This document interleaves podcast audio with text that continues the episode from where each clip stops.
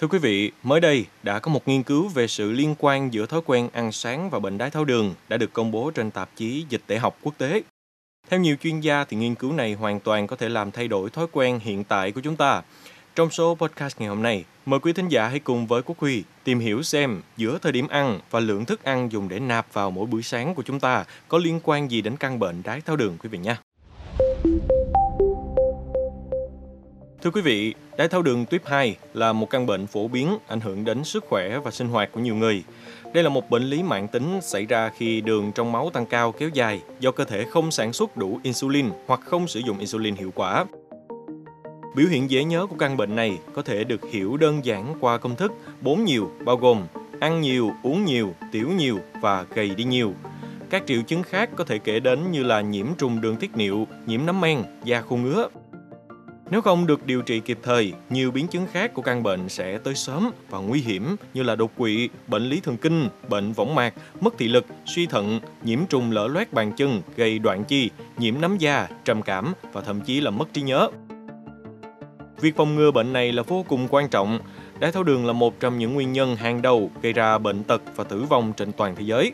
Số người mắc bệnh dự kiến sẽ tăng từ 425 triệu người năm 2017 lên 629 triệu người vào năm 2045, với những chi phí về sức khỏe, xã hội và kinh tế liên quan.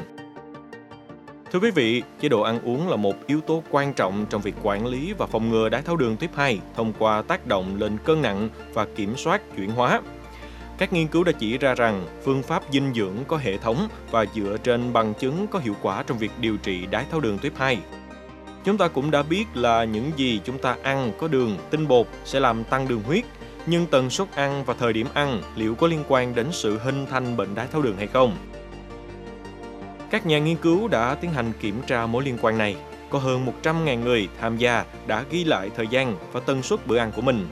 Trong thời gian theo dõi trung bình 7,3 năm thì kết quả cho thấy những người ăn sáng sớm trong ngày giảm được 59% nguy cơ mắc bệnh đái tháo đường. Còn những người có thói quen ăn sáng sau 9 giờ có tỷ lệ mắc bệnh đái tháo đường cao hơn những người ăn sáng trước 8 giờ. Ngoài ra, các nhà nghiên cứu cũng phát hiện ra rằng ăn tối muộn sau 10 giờ cũng làm tăng nguy cơ mắc bệnh, chia nhỏ bữa ăn trong ngày sẽ có nguy cơ thấp hơn. Hơn nữa, thời gian nhịn ăn kéo dài chỉ có lợi nếu được thực hiện bằng cách ăn sáng và ăn tối sớm. Như vậy, bữa ăn đầu tiên trước 8 giờ sáng và bữa ăn cuối cùng trước 19 giờ có thể giúp giảm tỷ lệ mắc bệnh đái tháo đường tuyếp 2.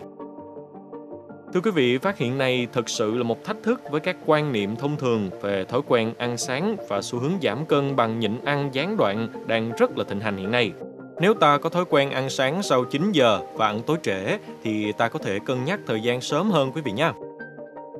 Không những thành phần lượng thức ăn mà cả thời điểm ăn cũng tăng nguy cơ mắc bệnh đái tháo đường của bạn. Bên cạnh đó, ta cũng nên áp dụng cùng các biện pháp phòng ngừa khác nữa. Đầu tiên, ta cần giảm cân nếu bản thân thừa cân hoặc béo phì, duy trì cân nặng lý tưởng theo chỉ số khối cơ thể BMI. Ta cũng cần vận động cơ thể ít nhất 150 phút mỗi tuần bằng những hoạt động thể chất có cường độ trung bình hoặc cao, chẳng hạn như đi bộ nhanh, chạy bộ, đạp xe hoặc là bơi lội.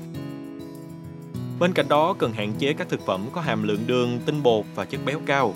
Ta nên ưu tiên các thực phẩm giàu chất xơ, protein và vitamin như là rau xanh, trái cây, hạt, thịt nạc và cá. Đồng thời, ta cũng cần đo đường huyết thường xuyên để theo dõi mức đường trong máu và điều chỉnh chế độ sinh hoạt hoặc dùng thuốc khi cần thiết. Cuối cùng, đó là hạn chế hút thuốc.